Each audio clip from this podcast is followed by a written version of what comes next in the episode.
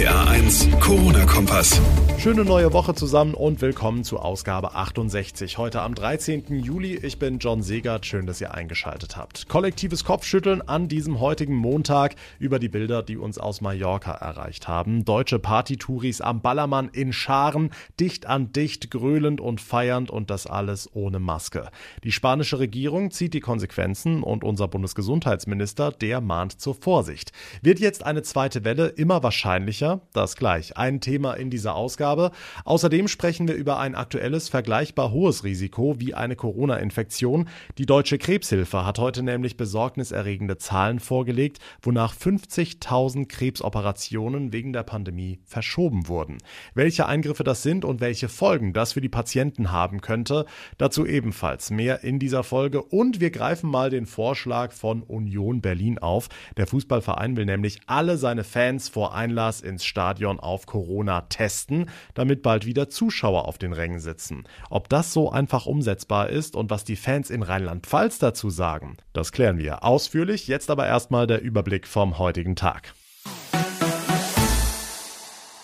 Es waren wohl die Bilder des vergangenen Wochenendes. Hunderte feiernde Touristen singend und gröhlend dicht an dicht ohne Mundschutz im 17. Bundesland der Deutschen auf Mallorca.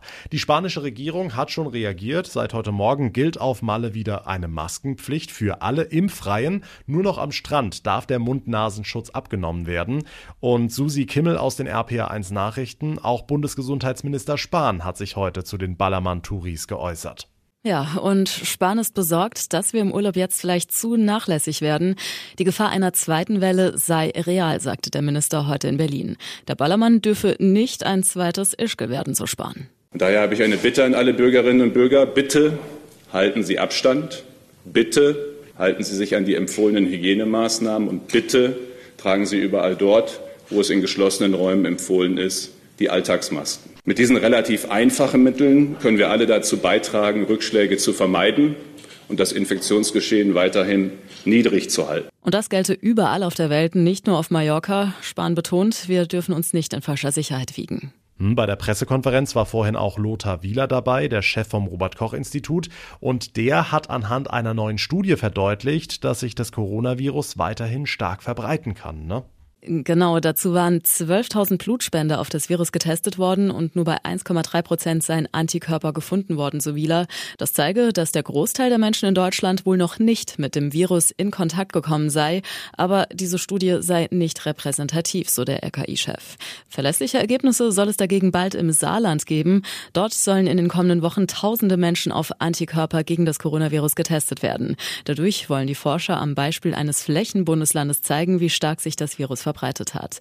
Konkret sieht das dann so aus, 5000 zufällig ausgewählte volljährige Saarländer werden angeschrieben. Die sollen sich dann, wenn sie mitmachen wollen, Blut abnehmen lassen und einen Fragebogen ausfüllen. Erste Ergebnisse soll es dann im Herbst geben. Bislang ist ja unklar, wie lange Antikörper nach einer Corona-Infektion im Blut bleiben und ob man dann überhaupt immun gegen das Virus ist. All diese Fragen wird dann hoffentlich die Studie beantworten können. Wir dürfen gespannt sein. Susi, ein Risiko, das mindestens genauso real ist wie eine Corona-Infektion, hat heute die Deutsche Krebshilfe bekannt gegeben, nämlich, dass tausende Krebsoperationen wegen der Corona-Pandemie verschoben wurden. Ja, konkret geht's um 50.000 Eingriffe, die nicht stattgefunden haben, also fast ein Viertel aller ursprünglich vorgesehenen Krebsoperationen und das könnte unter Umständen fatale Folgen haben, warnt der Chef der Deutschen Krebshilfe in der Augsburger Allgemeinen. Seine große Sorge sei, dass die Verschiebungen nicht in allen Fällen auch medizinisch vertretbar gewesen seien. Auch schieben nach seinen Angaben Kliniken und Arztpraxen eine große Bugwelle von verschobenen therapeutischen und diagnostischen Maßnahmen vor sich her. Und das könne irgendwann zu lebensbedrohlichen Situationen für Krebspatienten führen. Der Überblick von Susi Kimmel. Vielen Dank.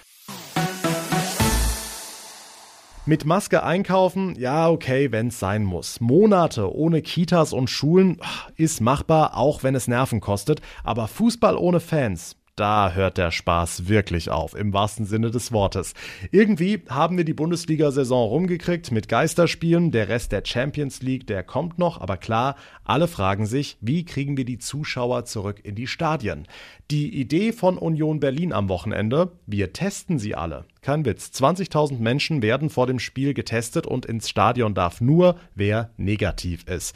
RPA1-Reporter Olaf Holzbach, guter Plan? Also zumindest mal nicht so schlecht, dass er gleich in die Tonne gekloppt worden wäre. Im Gegenteil. Der Verein will das Ganze mit den Behörden so weit abstimmen, dass es zum Saisonstart im September so machen kann. In Berlin, wie gesagt. Was meint der Fan in Mainz? Bei so vielen Leuten, wo so im Sommer kommen, also nee. Boah, ich finde im Moment, dass es eigentlich wichtigere Sachen gibt. Kann man sich jetzt ruhig nochmal zurücknehmen eigentlich, ja. Das ist schon mal ein guter Anfang. Es, es lockert einen irgendwie ein bisschen von dem ganzen Druck, der vorher da war. Wenn sowas machbar ist technisch, da würde ich mich jetzt schon absichern, ob das funktioniert, ja. Ich bin ja auch gerne im Stadion. Vielleicht für Bundesliga-Clubs ist es vielleicht okay, aber ich denke, kleinere Clubs könnten ja trotzdem immer noch drunter leiden. In der Tat, Fußball mit Fans nur dort, wo die Vereine die Tests bezahlen Zahlen klingt jetzt nicht gerade nach fairen Bedingungen für alle. Hm, Gibt es denn auch andere Pläne außer alle testen? Es gibt, ja, sagen wir, Überlegungen, meistens in die Richtung weniger Leute in die Stadien. RB Leipzig zum Beispiel. Jeder zweite Platz bleibt frei, sind immer noch 20.000, aber mit Abstand und Maske im Fanblock? Also Aufwand ist hoch, aber wenn die Leute es wollen. Vielleicht am Anfang etwas weniger Leute, aber dann nach und nach immer mehr. Ich finde es auch tatsächlich ein bisschen komisch, dass in teilweise in Opern Leute fünf Meter auseinander sitzen müssen, aber im Flugzeug ganz eng beieinander. Es ist vieles komisch im Moment. Da spielen sie ja in England schon äh, dann Stimmen ein und Kulisse, die gar nicht da ist und so. Das funktioniert ja auch ganz gut. Aber eben nur vor dem Fernseher. Mainz 05 will übrigens ein Konzept der DFL und denkt zum Saisonauftakt auch an ein halbvolles Stadion bis jetzt. Tja, besser als nix. Die Fußballvereine wollen ihre Fans zurück und die Fans ihren Live-Fußball. Nur wie? Das ist noch die große Frage. Dankeschön, Olaf Holzbach. Unter der Corona-Krise leiden sie mitunter am meisten, die Einzelhändler. Kaum noch Kunden, wenn, dann müssen die eine Maske tragen, deshalb weniger Umsätze. Tja, wie kriegen wir unsere Städte in Rheinland-Pfalz denn wieder voll? Wie wär's, wenn wir einfach das Internet abschalten, damit die Menschen in der Region aufhören, online einzukaufen und in die Städte gehen müssen? Dieser Vorschlag liegt jetzt tatsächlich in Dresden auf dem Tisch. RPA1-Reporter Jan-Felix Kraus, ist es denn ernst gemeint? Naja, die Partei ist ja eigentlich bekannt für Satire, die hat das erstmal ein bisschen überzogen und dann sind andere drauf eingestiegen. Ursprünglich ging es darum, zwei verkaufsoffene Sonntage zu veranstalten, aber statt die Läden nur von 12 bis 18 Uhr zu öffnen, soll in dieser Zeit auch das Internet komplett abgeschaltet werden und so blöd wie es klingt, die Änderung wurde durchgewunken. Okay, und das heißt, sonntags gibt's dort jetzt kein Internet mehr oder wie? Naja, Gott sei Dank nicht. Der Ortsbeirat ist nur in beratender Funktion, heißt, der Stadtrat müsste das erstmal noch absegnen und dazu wird's dann bestimmt nicht kommen. Außerdem funktioniert das mit dem Abschalten ja auch nicht ganz so einfach, weil man die Provider nicht einfach zwingen kann, das Internet auszumachen. Und mal ganz davon abgesehen ist Shopping im Internet ja auch nicht das Einzige, was man macht. Also alles Firlefanz. Wobei die Idee, den Einzelhandel so zu stärken, bestimmt nicht ganz abwegig, auf jeden Fall aber ziemlich witzig ist. Unfassbare Geschichte. Die Partei in Dresden hat vorgeschlagen, das Internet an zwei Sonntagen auszuschalten, um den Verkauf in der Innenstadt wieder anzukurbeln. Erfolg haben sie damit aber vermutlich nicht. Dankeschön, Jan-Felix Kraus. Und damit komme ich zum Ende der heutigen Ausgabe. Wenn euch der Podcast gefällt, dann würde ich mich sehr freuen, wenn ihr ihn abonniert bei Spotify, bei iTunes, wo auch immer ihr mir gerade zuhört. Und ihr könnt mir auch gerne Feedback zukommen lassen. RPA1 John bei Facebook, über Instagram oder schreibt einfach eine Mail ins Studio über rpa1.de.